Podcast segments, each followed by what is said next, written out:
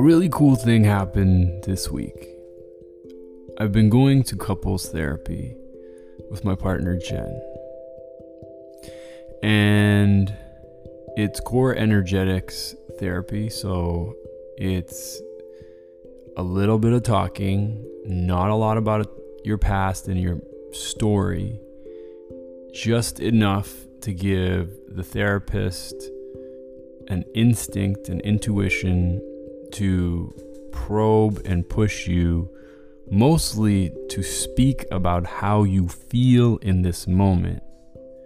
And then, usually fairly quickly, she'll ask if you want to move energy. And what that usually means is you're going to smash something, whether it's a mallet in a big uh, cushiony cube or um, this mattress thing that you lay on and you just flare, or a variety of different things. It's like one part intuition, one part drama class, one part deep, deep, deep um, trauma therapy, and one part of workout because you're usually like sweating by the end because you've been literally moving your body and moving energy through you.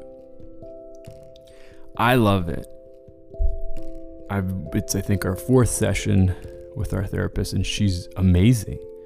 Everyone's been different, but like, it's a really tough job to be with two people and navigate that complicated space between them, especially when you're going into something that's almost intended to trigger something so you could find the wounds and then heal them or help support the healing of them. So, in this session, we discovered a few things. One of which was like Jen and I sort of fall into like these polarities. And I'm I play in this excited side of the spectrum a lot and she plays in the sort of like cautious, nervous side.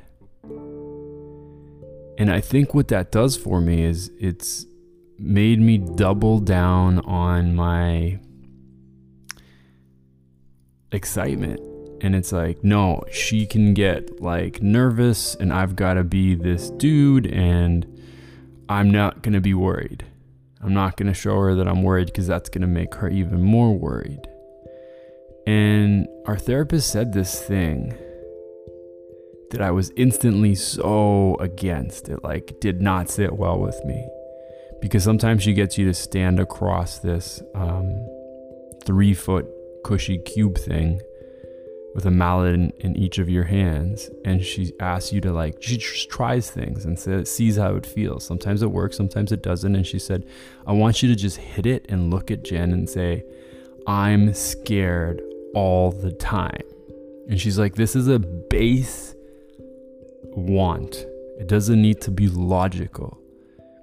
It doesn't, you know, like don't try to like, no, but that's not how I feel. It's just like a child, young child base want that's not based in logic. Just say it and see what happens.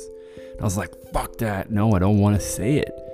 Why would I say that? I don't want to be that. And she's like, try it out. And I did it, and something felt real about it. And I thought about it after that day, but it's kind of continued to go through my head of I am. I am scared all the time. I just pivot out of it really quickly. And maybe that's productive. Maybe that's good for me. Because I I I don't sit there too long and I'm like, no, but I'm gonna fix it. I'm gonna do this but also maybe it's not if I'm ignoring things. And so I had a quick chat just about two hours ago with Jen on this topic. And she had to leave really quick, and I found myself feeling like sad. I'm like, there are topics that I don't talk with her about because I don't want to upset her. I don't, you know, there's a story going on in my head. If she knew, she would leave me, she wouldn't be interested in me. And it's interesting that both those things can coexist that there's a one part of me, this manager part that like allows me to pivot out of that quickly and it's productive most of the time. And maybe sometimes it's not. It's it's interesting as you uncover these things, these feelings, especially deep deep hidden ones. Cuz I'm as I'm opening up and uncovering things, it's like I'm seeing specifically relationships I have with certain people in a very different way. It's almost like I'm awoken to a very toxic relationship. And then I start to slowly, but very powerfully, get mad. And an anger in this one particular relationship has been building in me. And it's radically different than how I've ever felt about this individual. Because I've treated them with reverence and respect. And now I'm fucking mad. And I feel rage. I feel resentment. And I'm not exactly sure what to do with that. I don't feel out of control. I'm not like projecting it onto someone else. I kind of like it. Because the rage blasts through the walls that have been holding this energy down. And so I'm excited for the next session with our therapist. I'm excited because this Tuesday I have a drop in group session, another core energetics event it's going to be different. It's two hours. It's a group that doesn't know each other. I'm not sure how deep we can go. But I'm curious. I can't get enough of this practice of moving energy through our bodies, blasting through these walls, these facades that hold us down. Yeah. It's been a long week, guys. This is my second podcast today. Did another open love podcast. It was really great. really excited about that podcast. My energy seems down. It's because I'm tired. I've been up since 4:30. Not complaining. Not complaining. Not complaining.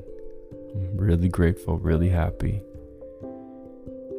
And I'm gonna sign off, take a shower, shave my head, and start my weekend It's really important to rest, is what I'm realizing after, I want to say, like 20 years of entrepreneurship with maybe three years off in the middle. That was really important, three years. Because I gave up on entrepreneurship and then I came back very reluctantly. But I'm happy I had that three year gap. But in 20 years,